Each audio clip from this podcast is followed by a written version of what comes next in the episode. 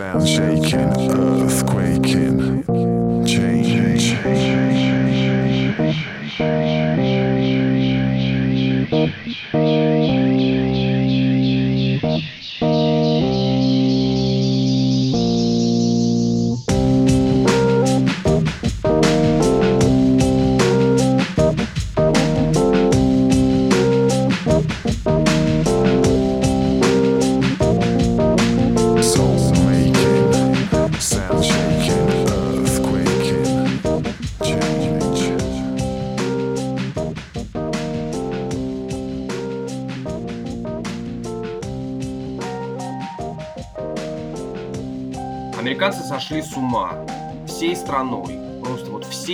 вся американская пресса, которая хоть капельку, хоть чуточку, хоть талику пишет о спорте, а вся сошла с ума. Я не знаю, с чем это связано. Может быть, жара, может быть, соскучились и сголодались по футболу, но происходящее объяснить просто невозможно.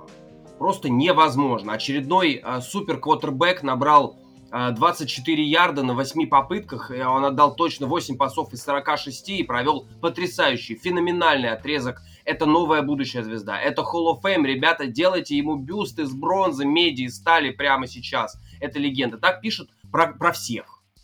Понимаете, все а, квотербеки-новички провели выдающиеся представления. Я не понимаю, почему, кто, о чем это, какое-то указание сверху, или они подогревают интерес. Ну, я, ну, это просто не... Слушайте, это просто невозможно читать. Открываешь американскую прессу, у меня такое ощущение, что Том Брейди, ему, ему надо заканчивать карьеру. Тому Брейди надо заканчивать карьеру и переплавлять эти кольца чертова на бюст Джастина Филдса, Тревора Лоренса, Зака Уилсона и остальных. Потому что, ну, невозможно. Мне это, знаете, мне это напоминает, когда три года назад а, в нашей стране проводили чемпионат мира по, простите, другому футболу, да, матче открытия сборная России обыграла сборную Судовской Аравии. Я уже не помню счет, ну, какой-то там разгромный счет. Так, слушайте, собирали прямые эфиры, студии, какие-то жены футболистов, жены олигархов, прочие проститутки. И все высказывают мнение, и все хвалят. И, как они, знаете, они любят говорить, топовая, сб- у нас топовая сборная, у нас футболисты играют в топовых. Надо на законодательном уровне запретить в этой стране произносить слово топовая. Слушайте, меня это слово за последние пару лет просто выбесило окончательно. У нас топовые игроки, топовый тренер, топовая тактика и схема. И каждый раз, когда сборная России уничтожит таких грандов, как Сан-Марино, Фарерские острова, Люксембург, Хьюстон Тексанс, желатель- желательно со счетом 6-1, 8-2, 14-3, у нас собираются эксперты, которых мы заслужили, чтобы они нахваливали, наговаривали и просто превозносили людей, которые бегают за бабки, за огромные по полю и бегают медленно. Примерно такая же ситуация сейчас складывается в Соединенных Штатах Америки. Слушайте, ну просто невозможно открывать прессу какую-то аналитическую, какие-то серьезные издания, там условный Нью-Йорк Таймс, Вашингтон Пост, Чикаго Трибюн. Ребят, вы же серьезно, что ли? Вы вот это все серьезно пишете? Откуда, откуда, что за идиотизм вообще? Ну просто, знаете, просто невозможно. Зак Уилсон набрал 63 ярда и помог команде заработать филдгол. Какой классный квотербек. Ребята, это шутка, что ли? Я, честно, я, я, я одуреваю. Я просто одуреваю. Я, ребят, я тоже соскучился по футболу. Но не настолько же все должно быть жутко. Это, это, это просто А- Америка. Ты катишься вниз. Ты катишься вниз. Ве- Верните нам еще одну предсезонную неделю. Верните. Потому что, блин, ребят, Потому что я боюсь, что все квотербеки-новички э, этого года после третьей предсезонной недели должны заканчивать карьеру. Потому что это чертов Кентон. Это чертов Кентон, это прекрасная речь, это Hall of Fame, это легендарно. Ладно, теперь о футболе.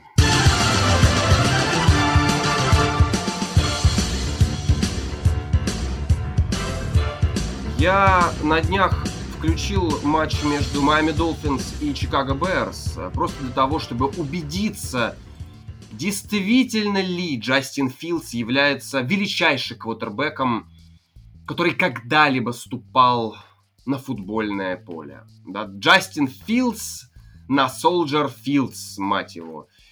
И знаете, что я увидел? Я увидел то, что Митчелл Трубиски все-таки продлили абонемент в Солярий, потому что происходящее на поле в исполнении Джастина Филдса, можно сказать, как черт возьми, вы снова взяли классного раннинбека, парня, который умеет делать ярды ногами. Делает это неплохо, но может уронить мяч. Джастин Филдс, Джастин Филдс. Но пока что нападение Чикаго Берс, по крайней мере, по итогам первого предсезонного матча. Давайте не будем делать какой-то оверреакт, андерреакт и прочие, прочие, прочие непонятные никому слова, простите за мой русский. А, но пока что Чикаго Берс, э, игра в нападении выглядит как э, ветреная профанация. Мы видим, что и Джастин Филдс как-то очень долго не дает сигнал о снэпе, и, в принципе, нападение Чика- э, Чикаго, игроки линии, они не совсем понимают, что происходит когда вроде, вроде как персонали, вроде как э, игроки линии, ресиверы э, медленно идут к линии розыгрыша. Джастин Филдс почему-то всех подгоняет, гонит вперед, говорит, давай, давайте быстрее, но хадл, но хадл, ребята, э, двигаемся, двигаемся, двигаемся. У меня такое ощущение, что вот здесь кто в лес, кто в Иллинойс. То есть здесь такая вот очень странная ситуация. Я не увидел вообще никакой слаженности в действиях квотербека а в своей новой команде, в своей первой команде на профессиональном уровне.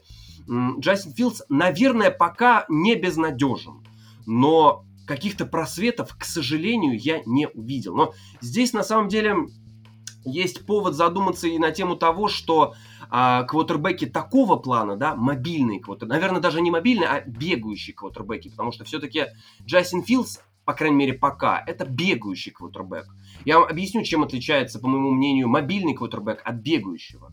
Мобильный квотербек – это тот кто хорошо действует ногами, хорошо работает ногами, может в критической ситуации набрать 4-6 ярдов.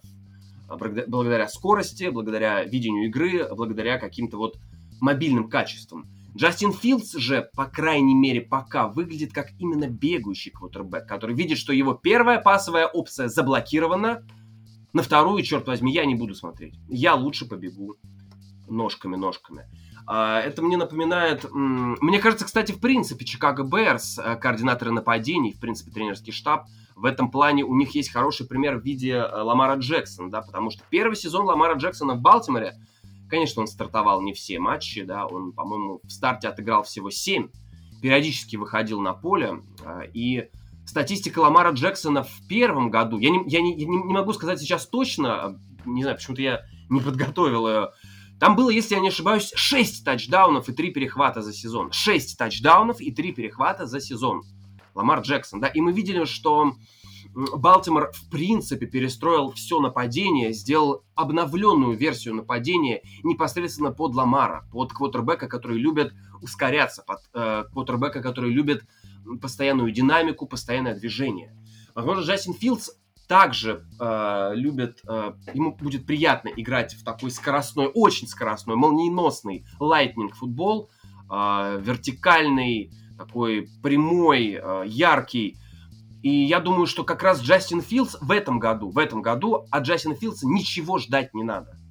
Болельщики Чикаго, если вы чего-то ждете в этом году от вашего нового квотербека, ничего не ждите ждите только расстройства и так далее. А вот чего действительно от него ждать и когда э, что-то нужно, это, конечно же, в следующем году. Потому что я так понимаю, что это... Ну, Джастин, я не уверен, будет он всегда стартовать. Вполне возможно, недельки с четвертой, с пятой начнет. Ну уж выпускать его на первую неделю против зубодробящих Рэмс было бы, наверное, очень странно. Хотя, с другой стороны, как-никак опыт. Но мне кажется, что Чикаго сделает выводы и будет перестраивать все нападение, линию нападения принимающих раненбеков, тайтендов непосредственно к следующему сезону. И вполне возможно, в этом году у Джастина Филдса будет 15 тачдаунов, 8 перехватов, но уже в следующем 35 тачдаунов при тех же 8 перехватах. То есть я думаю, что как раз через год. То есть это такой пока что Джастин Филдс такой замороженный, э, замороженный чикагским ветром продукт, которого, который потихонечку, потихонечку будем размораживаться. Но матч в Майами, я, ребят, я не увидел ничего, ничего, чтобы Джастина Филдса так обласкивала, так любила. Она пресса просто вас... У меня такое ощущение, что Джастин Филдс доплачивает журналистам, чтобы они писали про него какие-то, ну, неверо... Столько, ребят, такой ажиотаж Слушайте, даже, наверное, даже, наверное, Эндрю Лак так не приходил в лигу, как э, даже Эндрю Лак не начинал так свой первый предсезонный матч, как начинал Джастин Филдс. Ребята, сбавьте обороты. Сбавьте об... где, где знаменитый чикагский ветер, который остужает головы? Ты срочно нам нужен. Другая звезда, суперзвезда международного масштаба, играет в команде Джексонвилл Джегорс. Я очень рад за Джексонвилл Джегорс, потому что наконец-то в их команде будет играть самая настоящая легенда, суперзвезда студенческого футбола. Величайший квотербек в истории NCAA. Тим Тибо. Черт возьми, я хочу, чтобы э, у этого парня все было классно. Я желаю ему только удачи. Тим Тибо, я не знаю, Тим. Я не... Наверное, бейсбол. Наверное, все-таки бейсбол. Но его товарищ Тревор Лоренс, который говорит, что, черт возьми, с Тимом Тиба просто хочется быть в одной команде. Ну, хороший парень, хороший парень. Тревор Лоренс, ребята, выглядит как-то уж очень-очень слоу. В режиме slow мод. Очень замедленно выглядит Тревор Лоренс. И я думаю, а, матч, а, первый предсезонный матч Джексонвилл Джегуарс Наверное, он четко показал в первую очередь Тревору, что отличие студенческого футбола от профессионального значительно большое. Я не могу сказать, что Лоренс сделал что-то выдающееся. Почему-то Твиттер, Инстаграм весь просто заполнен вот этой вот точной передачей Тревора. Ребята, вы шутите, что ли? Вы смеетесь, что ли? Понятное дело, что у Джексонвилля отвратительная линия нападения. Она точно не входит в десятку. Здесь вопросов нет. И Лоренса будут валять на протяжении всего сезона, если ничего не изменится кардинально. Но по большому счету, Тревор Лоренс попал под два сека, и, блин, ну, я бы, кстати, сказал, что вполне возможно это его вина. Потому что Тревор, ну, реально передерживает мяч. Он реально думает еще на уровне студенческого футбола. Причем он и думает, и двигается на уровне студенческого футбола. Ему надо ускориться, ему надо работать быстрее, потому что Тревор Лоренс ну просто не успевает даже не за он не успевает за общим ритмом игры. Когда он получает мяч, складывается ощущение, что чуть-чуть что-то ставится на паузу, и он просто смотрит. Я не знаю, может быть, просто с непривычки играть против здоровых, злых игроков Браунс, которые в этом году будут нас, ну, не нас, а болельщиков Кливенда, конечно же, радовать, скорее всего, судя по тенденции, которая началась в прошлом году, и, и Тревору тяжело. Вообще, хотелось бы про нападение Джексонвилля немножечко побольше э, поговорить, потому что, ну, Давайте будем честными, от э, Джексонвилля в э, нынешнем сезоне, ну, какого-то прорыва, ну, мы не ждем. Ну, я, по крайней мере, не жду точно. Я думаю, что хорошим раскладом для Джексонвилл Джегорс, прям вот отличным, да, будет побед, наверное, 7. Но по большому счету, это команда победы на 4. Может быть, на 5 от силы, да, учитывая, что они играют в дивизионе, где всего три футбольные команды. Э, и, вы знаете, на мой взгляд, сделать нападение вот это нападение Джексонвилля вариативным, мне кажется, это самая важная задача. Потому что, ну, во-первых, есть Тим Тибо, который может плохо бросить, может плохо поймать, может плохо заблокировать, но, черт возьми, это все еще опция, которая может удивить. Плюс э, есть пара очень, очень неплохих э, Джексонвилле. Это Робинсон, и это новичок из э, того же университета, что и Лоренс, э, Трэвис Этьен. Да, то есть помимо Джеймса Робинсона, который совсем не безнадежный раннер, который показывает признаки жизни, который имеет, наверное, какую-то возможность, если бы не ужасная линия, наверное, все-таки имеет опцию раскрыться и быть, ну, я не могу сказать э, в пятерке раннинбеков, но в верхней половине стартеров точно. И к нему в помощь идет Трэвис Этьен. Кстати, э, я слышал в некоторых телевизионных э, новостных трансляциях, что Трэвис, Трэвиса Итьена производит его, произносит его фамилию как Итин. Не Этьен, а именно Итин. Трэвис Итин. Да, они э, да, достаточно сыгранная пара с э, Лоренсом, да, то есть еще одни, еще, еще одни разные вариации, то есть комбинации двух раннинбеков, различные джет-свипы, Wildcat нападение, это будет, наверное, какой-нибудь Jack нападение, то есть Джексонвилл Джегуарс может брать, забирать победы благодаря каким-то сумасшедшим трикплеям, потому что персонал, талант в нападении с точки зрения плей, э, позиции, которые являются плеймейкерами, он есть. Он действительно присутствует, да. Понятное дело, все это умножается на Тима Тибу, который способен уничтожить любые ста- э, старания, да. Но, черт возьми, это все-таки это все-таки пока еще Тим Тибо. И кто знает, кто знает, может быть, его будут использовать как, как супер X-фактор, черт возьми. То есть, э, вот я думаю, что именно какие-то вот очень странные какие-то розыгрыши, опять же, из серии Jet Sweep, да, когда раннинг бежит вдоль э, своей линии нападения, да, и получает мяч, получив мяч, он все равно еще продолжает бежать в бровку, и только потом уже делает резкий мув, резкий, резкое движение, резкий рывок вперед. Я жду от Джексонвилля действительно каких-то интересных, неоднозначных, неординарных решений. Потому что если они будут играть в классический футбол, все как обычно, э, то, наверное, наверное, на какой-то продолжительный успех в этом сезоне им рассчитывать не стоит. Понятное дело, что им необходимо показать рынку, свободным агентам, рекламодателям и болельщикам во всей красе, э, во всей э, красе своего нового суперзвездного квотербека. Я думаю, что вот эти вот трикплеи не станут помехой для того, чтобы э, Лоренс раскрылся. Не станут. Кто знает, может быть, Тим Тиба бросит... Может быть, первый тачдаун Трев, Тревор Лоренс поймает, а не бросит. Тим Тибо, пас на Тревора Лоренса, первая игровая неделя против, черт возьми, Хьюстон Тексанс. Там даже я могу тачдаун поймать и бросить, и забежать. Так что, так что ждем, так что ждем. Мне кажется, я не знаю, если вы букмекер, мне кажется, вам стоит за запустить ставку, что первый тачдаун Тревора Лоренса в НФЛ будет не пасовым. Ох, не пасовым. По поводу квотербеков, которые играли первую предсезонную игровую неделю, я хочу сказать, что Новый Орлеан, блин, ребят, у вас проблемы. Понятное дело, что предсезонка, понятное дело, что выводы делать слишком рано, но после ухода Дрю Бриза, давайте будем честными, в Новом Орлеане вопрос не стоит, кто заменит Дрю Бриза. Вопрос стоит, кого мы будем брать на драфте на позиции квотербека. Потому что, судя по всему, сейчас в стане Святош нет ни одного человека, который мог бы адекватно заменить собой Дрю Бриза. Тайсон Хилл просто ужасен. Я, понятное дело, что он отдал почти все передачи точно. У него, по-моему, 8 из 10, если я не ошибаюсь. Там больше 80 ярдов он, ярдов он набрал. Но Тайсон Хилл смотрелся ужасно. Он бросил перехват. Он мог бросить перехват еще ну, раза два точно. И, в принципе, потом, потом Джеймис Винстон, который вышел против резервистов Балтимора, ну да, он выглядел значительно, ну не, ну, незначительно, но выглядел, конечно, получше, чем свой основной оппонент за, основной конкурент за позицию распасовщика в команде, но, блин, дж, даже Джеймис Уинстон, ну, не выглядит как стартовый кутербэк вообще. Третий паренек у них Ян Бук, по-моему, да? Ну, ребят, мы все знаем, кто это, что это. Вер- вернее, мы никто не знаем, кто это, не знаем, что это, поэтому здесь даже не будем говорить. Но в целом нападение Нового Орлеана как-то выглядело, ну, ну прям...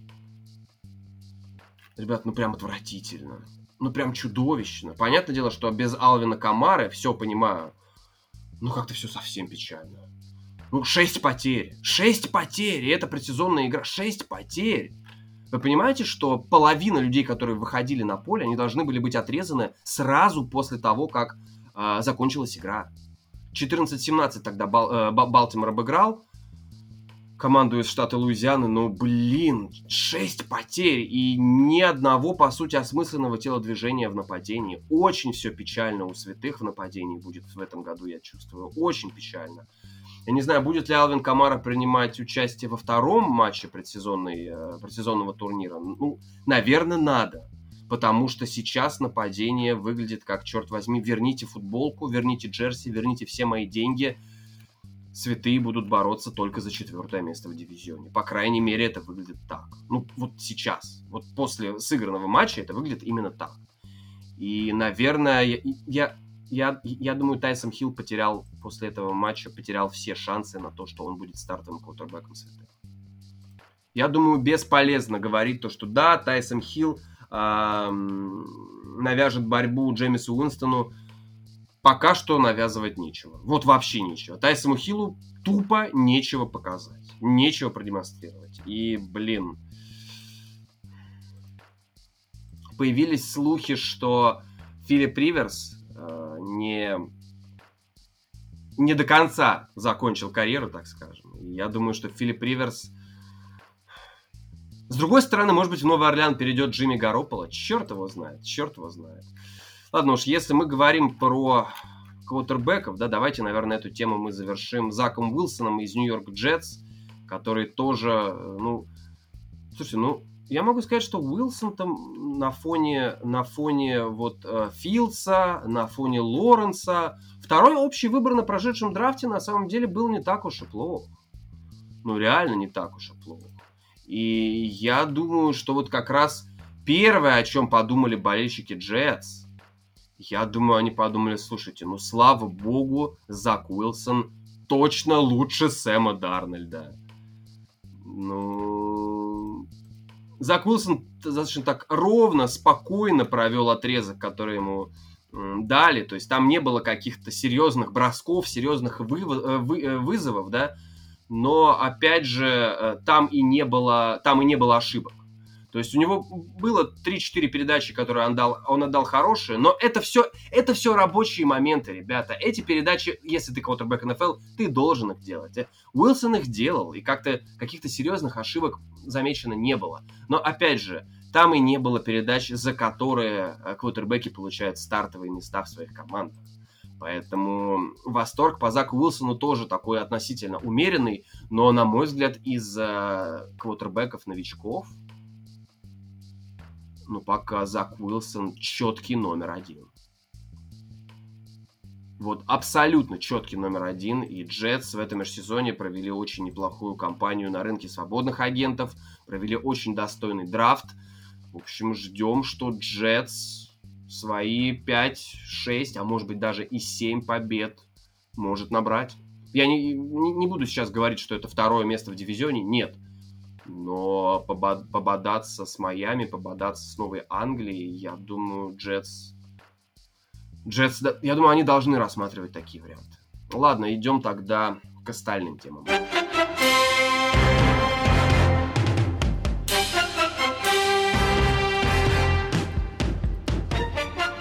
Мне бы хотелось на самом деле в оставшейся части подкаста обсудить несколько команд из национальной футбольной конференции, несколько команд из американской футбольной конференции, которые, которые на мой взгляд, э, не могу сказать, что незаслуженно обделены вниманием, да, но не являются на, как, на каком-то первом месте в различных аналитических изданиях, да, то есть ну, не самые яркие, не самые читабельные. И в прошлый раз мы начали с вами обсуждать Миннесоту Вайкингс. Да, то есть ту самую Миннесоту, которая, которая вроде как вот так вот тихой сапой, тихой сапой, да, а выглядит на самом деле очень неплохо. Ребят, я серьезно хочу сказать, что Миннесота Вайкингс в этом году, в предстоящем сезоне, но она выглядит как команда, которая стала лучше как со стороны нападения, так и со стороны обороны. Миннесота Вайкингс, на мой взгляд, может очень серьезно зацепиться за плей-офф и провести там больше, чем одну игру.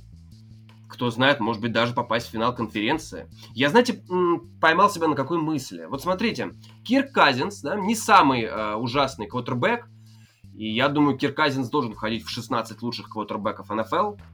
Понятное дело, не в первую пятерку, но в 16 лучших он должен входить точно. Вы посмотрите на оружие Кирка Казинса.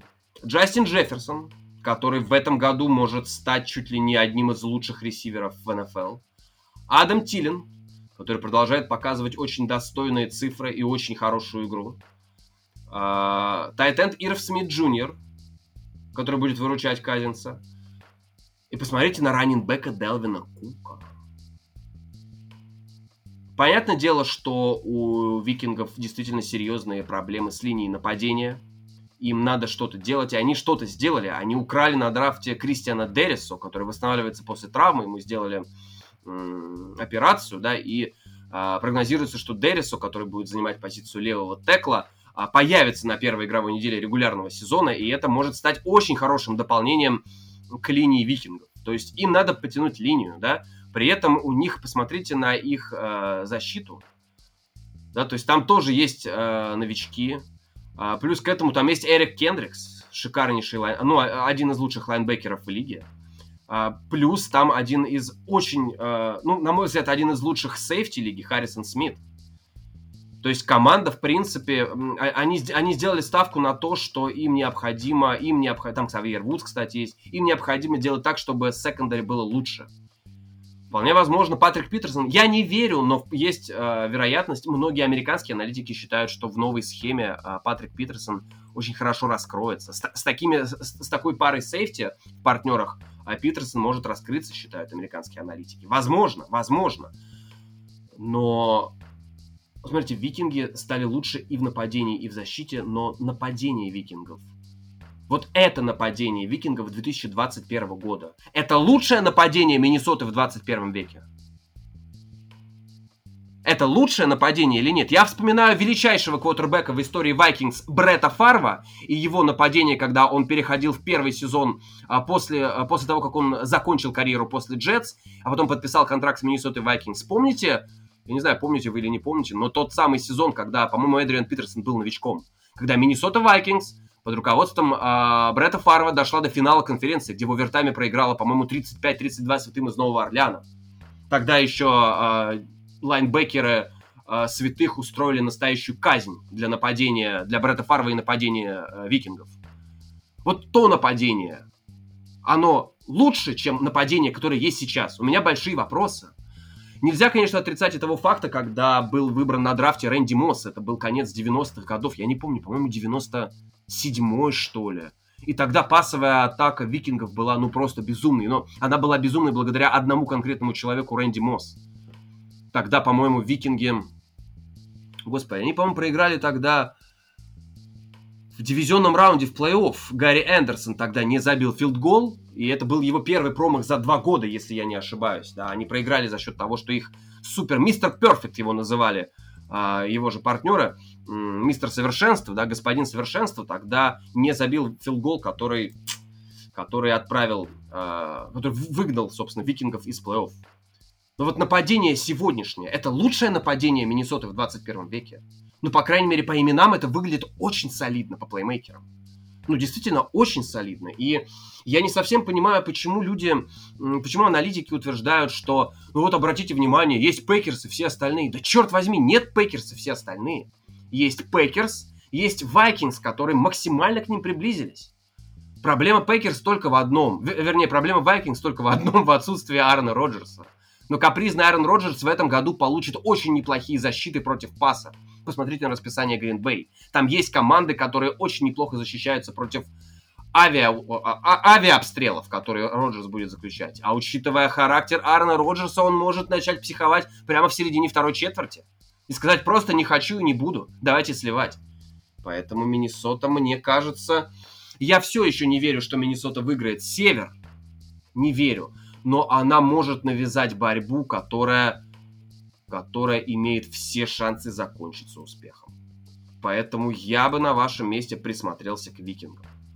Мне кажется, это такой скрытый, очень опасный э, такой контендер, претендент от Национальной футбольной конференции. Далее хочется сходить, наверное, на восток, да, посмотреть, что там. Там, там Hard Knocks, ребята. А, не знаю, смотрите, смотрите, не смотрите ли вы Hard Knocks. На самом деле очень любопытное шоу. И я, честно говоря, думал, вот после первой серии, да, я, честно говоря, думал, что Dallas Cowboys будет выглядеть, ну, поинтереснее. Все-таки команда Америки, самая популярная команда, наверное, во всем спорте. Если мы говорим о популярности в рамках одной страны, страны, э, где расположена эта команда, наверное, команды популярнее нет нигде самая богатая франшиза спортивная, да, то есть самый одиозный и безумный владелец таких владельцев команд, я не знаю, есть ли еще такие в мире, были ли. Наверное, только Джордж Халлас из Чикаго. Но я, честно говоря, ожидал, что будет как-то повеселее. Даллас как-то ну, как скучновато, как-то не особо интересно. Ну, я реально думал, что ну, Даллас, ну, что-то что-то такое. Но Даллас выглядит командой очень, на самом деле, такой интересной, эм, потому что, смотрите, здесь у нас и квотербек Дак Прескотт восстановился после травмы, и мы видим, что... Вообще очень любопытная ситуация. Эзекиль Эллиот, мне кажется, это будет его очень серьезным годом. очень серьезные цифры покажет Зик, потому что, ну, он похудел, он пришел в форму. Я надеюсь, он это сделал для сезона, а не для того, чтобы шикарно выглядеть в э, Hard Knocks. Потому что, я так понимаю, я так понимаю, Даллас собирается как-то серьезно относиться к игре всех желательно линий, а, подтягивать все линии нападения, оборона, да, потому что как бы большой контракт Дака Прескота надо отрабатывать, ребята, надо отрабатывать. И Даллас Cowboys, который играет в матче открытия против Тампы, мне кажется, надо посмотреть еще, конечно, как у нас будет по предсезонным играм, надо посмотреть на состояние Дака Прескота после травмы, но мне кажется, можно ждать сенсации в матче открытия НФЛ. Давайте посмотрим на расписание ковбоев в принципе. Тампа, Лос-Анджелес Чарджерс, Panthers, New York Giants, England Patriots, Vikings Broncos Falcons, Канзас Сити, Лас-Вегас, Святые из Нового Орлеана, Вашингтон, Нью-Йорк, Вашингтон, Аризона, Филадельфия. Жестко. Ну, выглядит все действительно очень жестко. Но плеймейкеры и уровень таланта с обеих сторон, на футб... э, с обеих сторон футбольного поля, с обеих сторон мяча. Понимаете, если бы Dallas Cowboys и них провальный прошлый сезон, то Dallas Cowboys и не травма их э, квотербека, то я думаю, мы бы оценивали, расценивали бы Dallas Cowboys как значительно более серьезную команду, чем команду, которая в очередной раз будет бороться за чемпионство в дивизионе. Очень сложно давать прогноз на то, на то, кто выиграет Восток NFC, потому что там, на Востоке, как-то, вы знаете, как вот так вот затаился профессиональный клуб из столицы Соединенных Штатов Америки их мега крутым, мега звездным и мега офигенным квотербеком. Я думаю, вы все понимаете, о ком я. Я думаю, вы все понимаете, о ком я. Но посмотрите на оборону Вашингтона это, ну, это, это, это, неверо, это невероятно. Вот их оборона 4-3, где Чейз Янг является просто каким-то, ну, просто человеком, который готов сносить стены. У них есть Чейз Янг, молод... и, и Чейз Янг, черт возьми, он чертовски молод. Это его второй сезон. Второй сезон для Чейза Янга, а он уже один из лучших пас-рашеров НФЛ. Помимо этого, там есть Джонатан Аллен, там есть Монтес Свит. То есть вы можете представить, насколько жесточайший и тяжелейший пасраж у Вашингтона. Помимо этого, у них есть Уильям Джексон. Я не совсем понимаю, зачем они взяли на драфте так высоко Джеймина Дэвиса, лайнбекера. Я не уверен, что эта ставка оправдает себя. Но нельзя отрицать того, что у них есть еще и очень хороший, один из лучших сейфти в лиге. Это Джереми Ривз. Плюс я думаю, что карьера Лэндона Коллинса тоже в этом году пойдет все-таки чуть-чуть... А, она будет чуть-чуть повыше, он проведет значительно лучший сезон, чем прошлый. Но как-то... Как-то прям вот... Прям вот э, очень интересно может в это все получиться. И я даже... Я даже не знаю. Понимаете, Вашингтон или да, вот кто-то из них будет оспаривать чемпионство в этом дивизионе.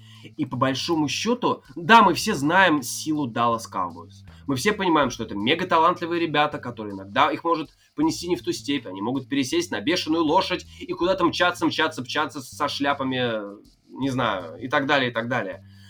Но чего ждать, чего ждать от э, Вашингтона? Потому что вроде как пришел Райан Фицпатрик, вроде как в команде неплохая линия, в команде есть Антонио Гибсон, в команде есть Терри Маклурин.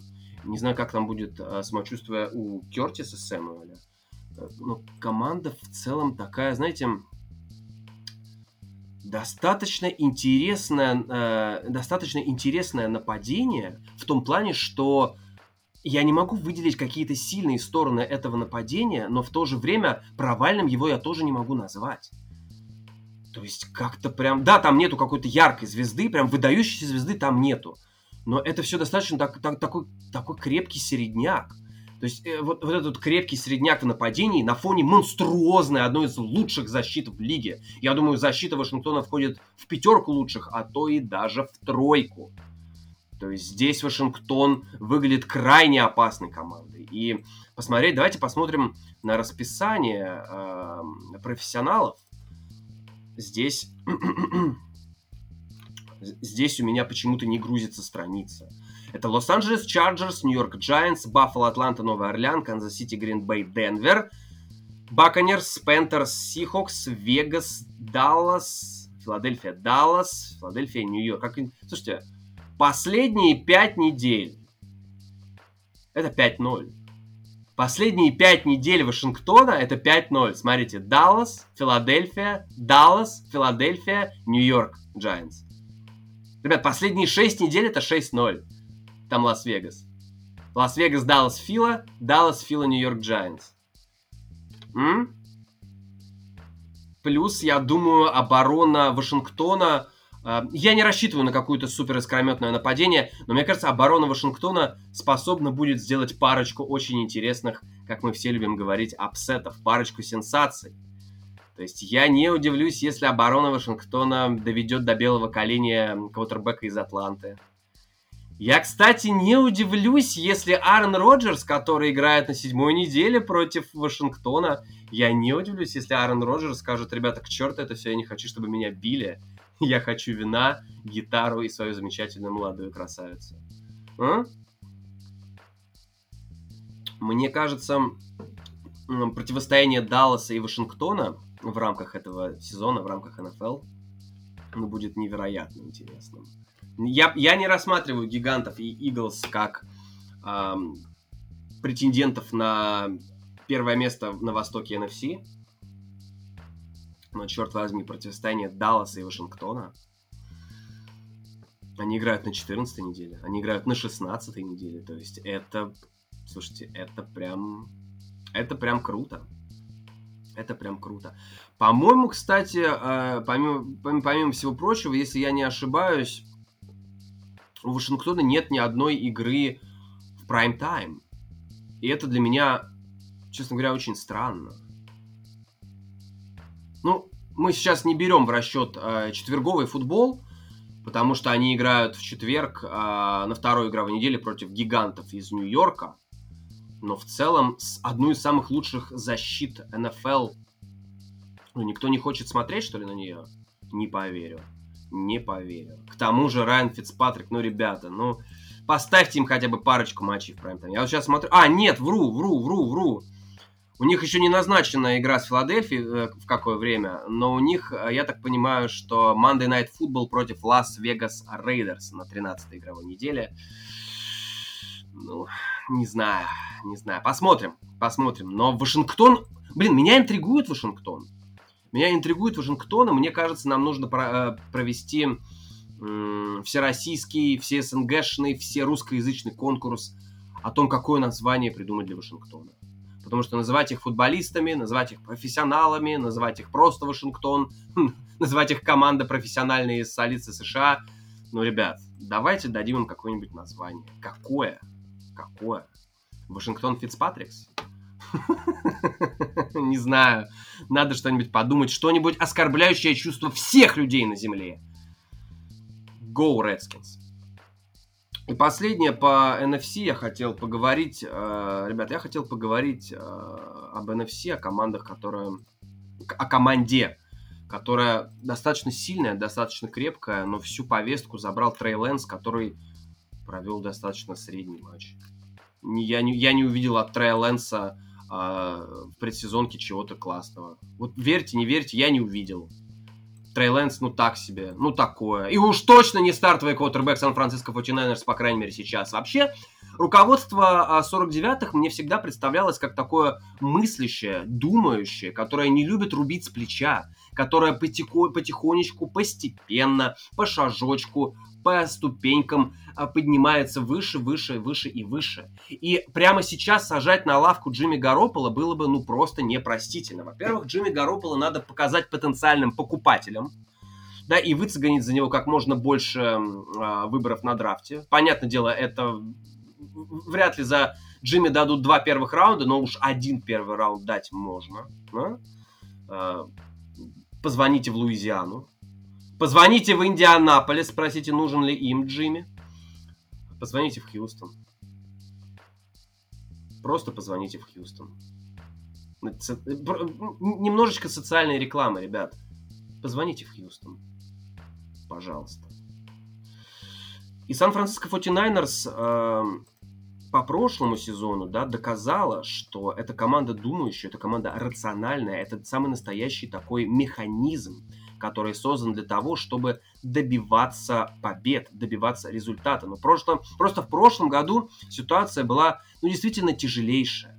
У команды было гигантское количество травм. Ричард Шерман, Ник Босса, Соломон Томас, Ди Форд, Джимми Гаропола, Бен Гарланд, Рахим Мостарт, Джордж Киттл, Зик Анза, Джордан Рид, Джеллен Хёрд, Хуан Дженнинг. Команду просто лихорадило сумасшедше удивительные просто, огромное количество травм, и даже несмотря на все эти промахи, на все эти потери, Сан-Франциско все равно выдали очень достойные показатели. Очень, да, команда играла практически резервистами какую-то часть сезона, но все равно показала очень неплохие показатели. И сейчас Сан-Франциско 49ers выглядит как команда, которая, ребят,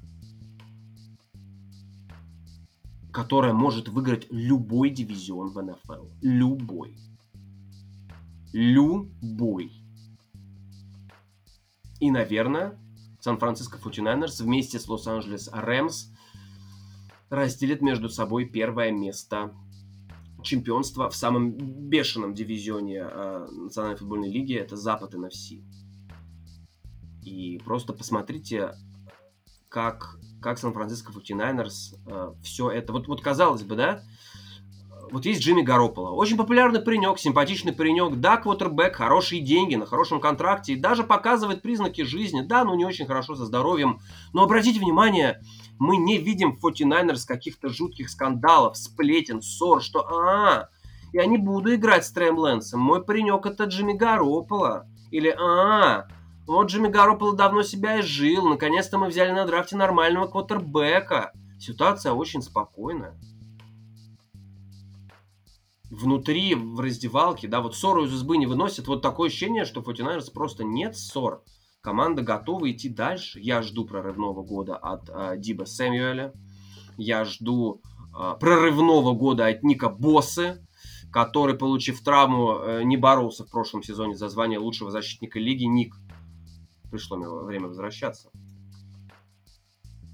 И я жду, что лайнбекер Фред Ворнер скажет, ребята, я хочу получить все деньги, которые когда-либо платили лайнбекерам. Потому что Фред Ворнер, наверное, ну, наверное, лучший лайнбекер лиги у 49ers, в принципе. И в нападении команда очень крепкая, и в обороне команда очень крепкая. И как бы здесь...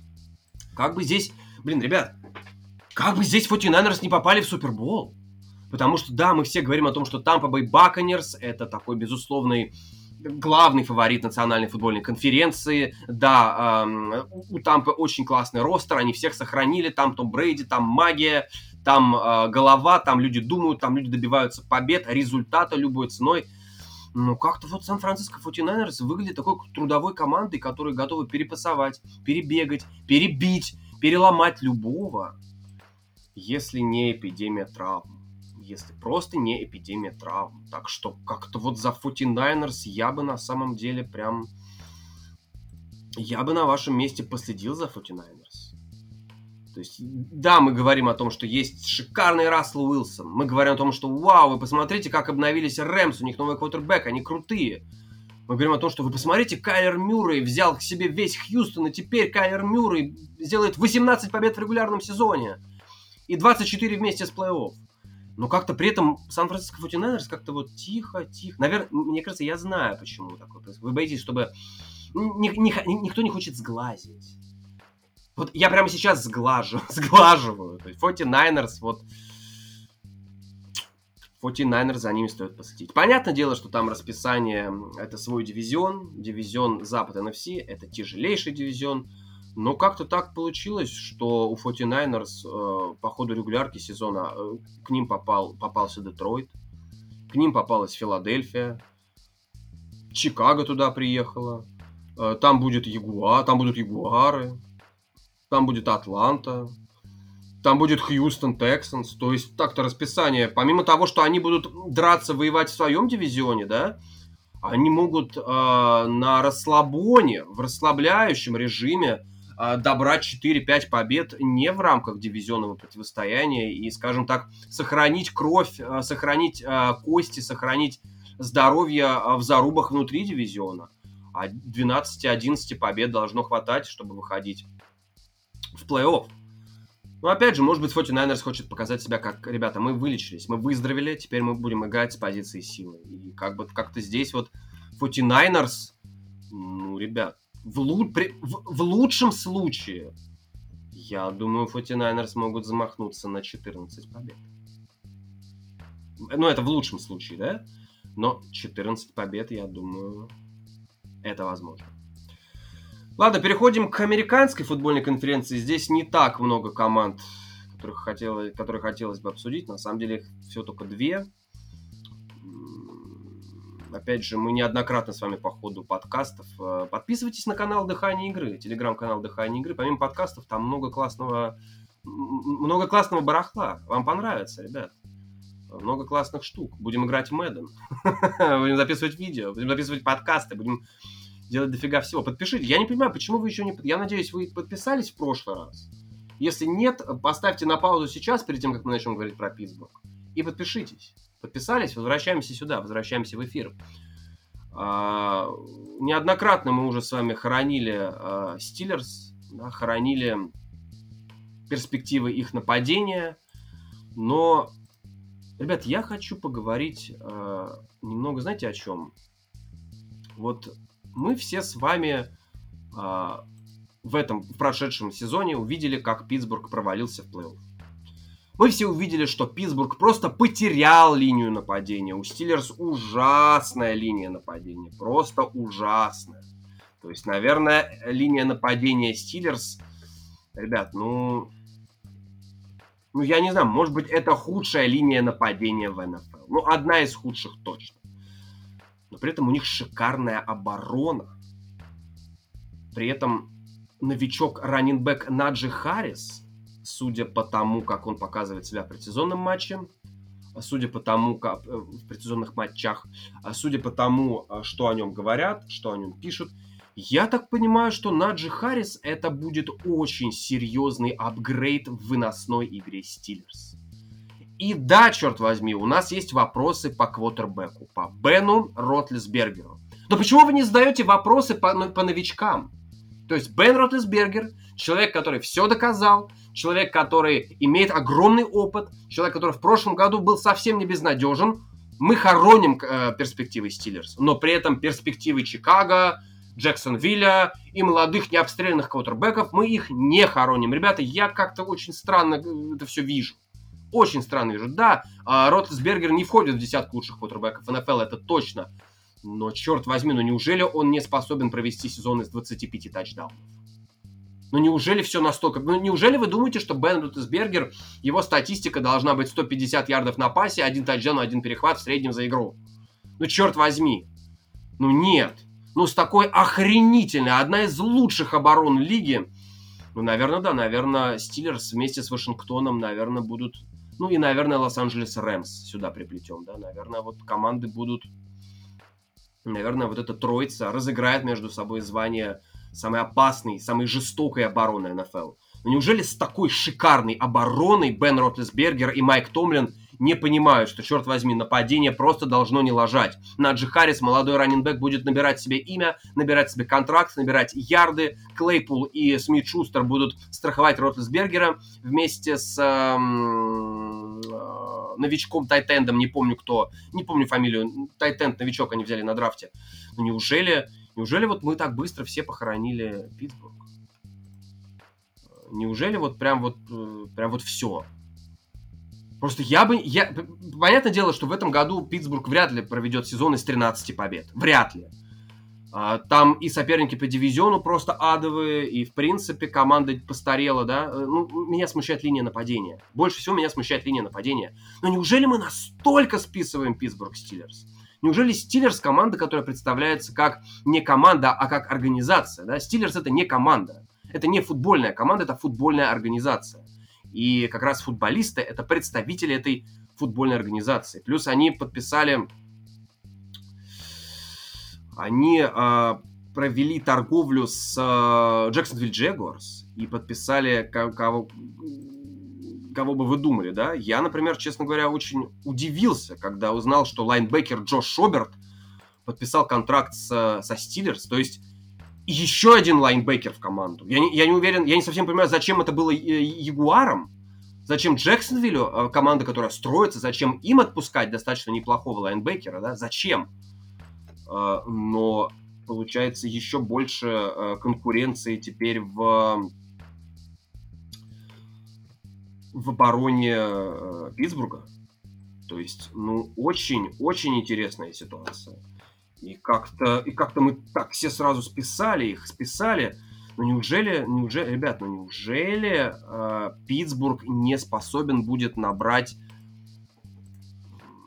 Давайте посчитаем. Давайте посчитаем. Баффало Биллс, скорее всего, поражение Лас-Вегас, победа Цинциннати, победа Пекерс. Не знаю. Я смотрю на вывеску Green Bay Packers, Pittsburgh Steelers, и я реально не знаю. Понимаете, если бы этот матч был в прошлом году, я бы сказал, что, наверное, Пейкерс фавориты. Но учитывая то, как Аарон Роджерс боится взрослых дядь, которые будут бить тебе в морду, не знаю, не знаю. Бронкос.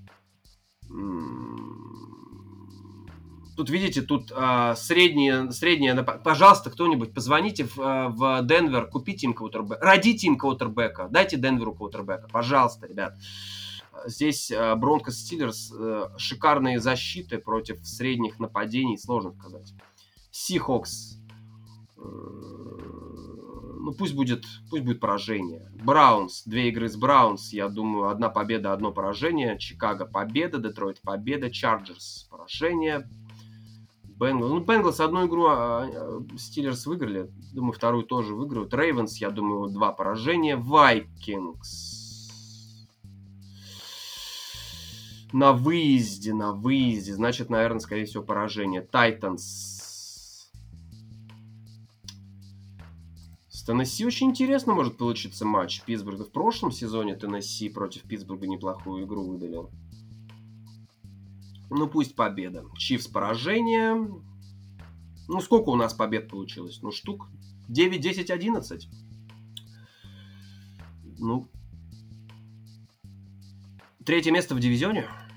Хватит ли этого для плей-офф? Не знаю. Не знаю. И Питтсбургу, черт возьми, пора уже максимально серьезно задумываться о том, что Бен Ротсбергер должен выходить на пенсию. Возможно, он выйдет на пенсию после четвертой игровой недели.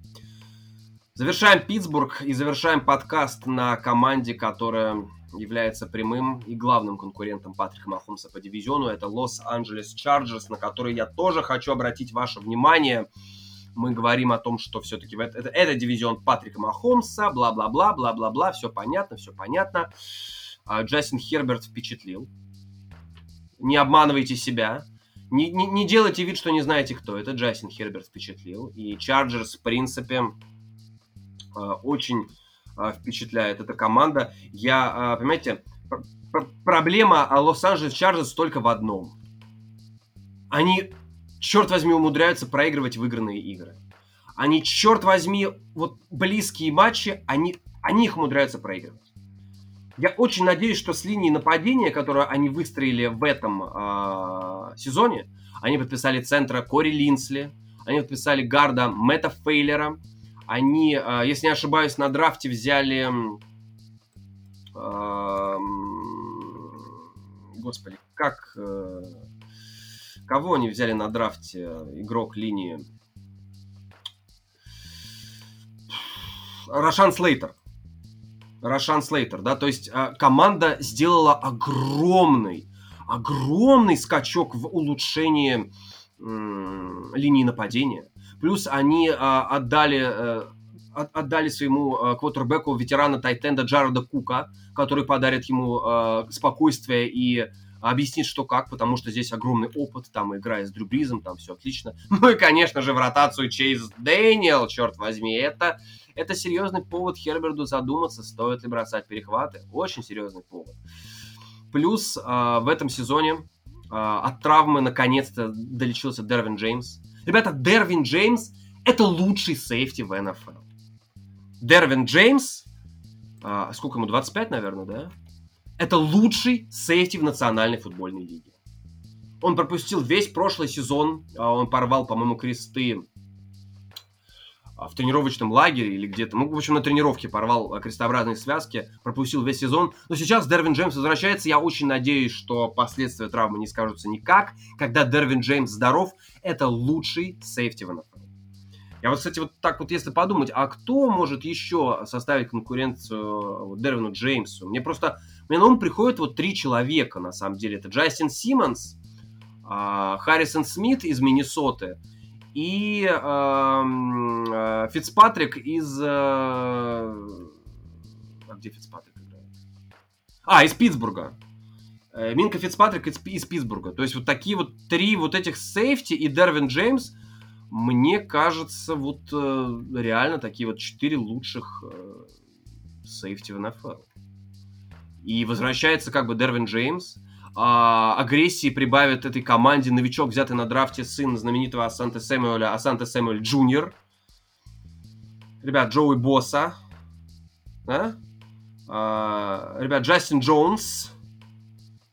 Так что, так что все может быть очень и очень эффектно у этой команды. Плюс они дважды играют против Патрика Махомса. Они, как никто другой, знают, на что давить в матчах против э, Кудряша, против Терли Лэмбо, про Терли Чиф. Да, то есть э, я думаю, что как бы это сейчас странно не звучало, да, но мне кажется, что главная угроза попаданию Чифс в Супербол это не Баффало и не Балтимор. Главная угроза попадания Чифс в Супербол это Чарджерс, потому что, на мой взгляд, именно Чарджерс знают а, как обыграть такой Канзас-Сити. Такой безумный, шикарный Канзас-Сити с Патриком, с Тревисом, с Тайриком. В общем, обратите внимание также и на Чарджерс, за кем следить, если вы все еще не, не, не выбрали, не выбрали, не решили, э, какую команду э, э, какую команду выбрать на этот сезон, в чей банд-вагон прыгнуть. Но вообще хотелось конечно, обсудить э, просто команды, которым мы не так много уделяем времени, хотя они потенциально могут попасть в плей-офф и даже, наверное, дойти до финала конференции. Давайте взглянем на расписание Чарджерс напоследок. Ох, на первой игровой неделе Вашингтон. Потом Даллас, Канзас, Рейдерс, Браунс, Рейвенс, Новая Англия Филла, Миннесота Питтсбург, Денвер Цинциннати, Нью-Йорк Джайанс, Канзас Чифс, команды из города Хьюстон, Бронкос и Рейдерс. Э, Чарджерс должны играть с позиции силы. Чарджерс должны заканчивать сезон не 7-9, как это было в прошлом году. Я думаю, побед 10 заряжалы должны назаряжать. Так что, так что следим, так что следим за за ситуацией в Лос-Анджелесе, да. И, может быть, они куда-нибудь уже наконец переедут, ребят. А, так что вот такие вот дела. Не знаю, смотрите вы или не смотрите предсезонные матчи. Я посмотрел несколько. Я не могу смотреть все предсезонные. Я посмотрел несколько, которые мне интересны. Ребят, самый лучший матч предсезонной, первой а, предсезонной недели, это был матч между Нью-Йорк Янкис и Чикаго White Sox. Лучший матч предсезонки, ребят реально лучший. Так что смотрите предсезонку. А это, наверное, был последний подкаст в рамках межсезонья, потому что потому что впереди уже регулярочка, уже скоро, через каких-то три недели стартует Национальная футбольная лига. Так что услышимся уже, наверное, не будем загадывать, но это был последний подкаст этого лета. Так что, так что проведите остаток лета. Знаете, вот у меня всегда вот такое вот воспоминание из детства, когда еще мы учились в школе. Это самая сладкая пора, да, когда конец августа, когда вот вроде заканчивается школа, да, и вот начинается лето. И вот июнь, то дача, то лагерь, а потом ты на пару недель приезжаешь в Москву, потом а, э, потом июль, да, потом снова то какой-то лагерь, то какая-то деревня и так далее. И вот потом уже где-то в середине августа ты приезжаешь в Москву, и ты понимаешь, что вот через две недели идти в школу, и вот эти вот августовские дни, последние дни лета, господи, как я за эти дни цеплялся. Вот в этих вот последних двух неделях августа в этом и есть вся жизнь. Вот лучшее время, которое есть на свете, это, наверное, вот эти две последние недели августа. Это, знаете, лето это такая, это даже не маленькая жизнь, это вот именно две последние недели августа, это больше, чем жизнь. Еще в школьные времена, я помню, цеплялся за, за эти деньги. В студенческие времена я бухал, я цеплялся за все деньги. Но сейчас тоже прям совсем хорошо. И ты цепляешься и понимаешь, что дальше будет только лучше, потому что дальше будет. Дыхание игры, король блондинов на связи. Услышимся, не знаю как. Берегите себя, ребят, не болейте. Будьте аккуратнее. Давайте без травм. Предсезонные матчи отвратительные. Но они скоро закончатся. Change.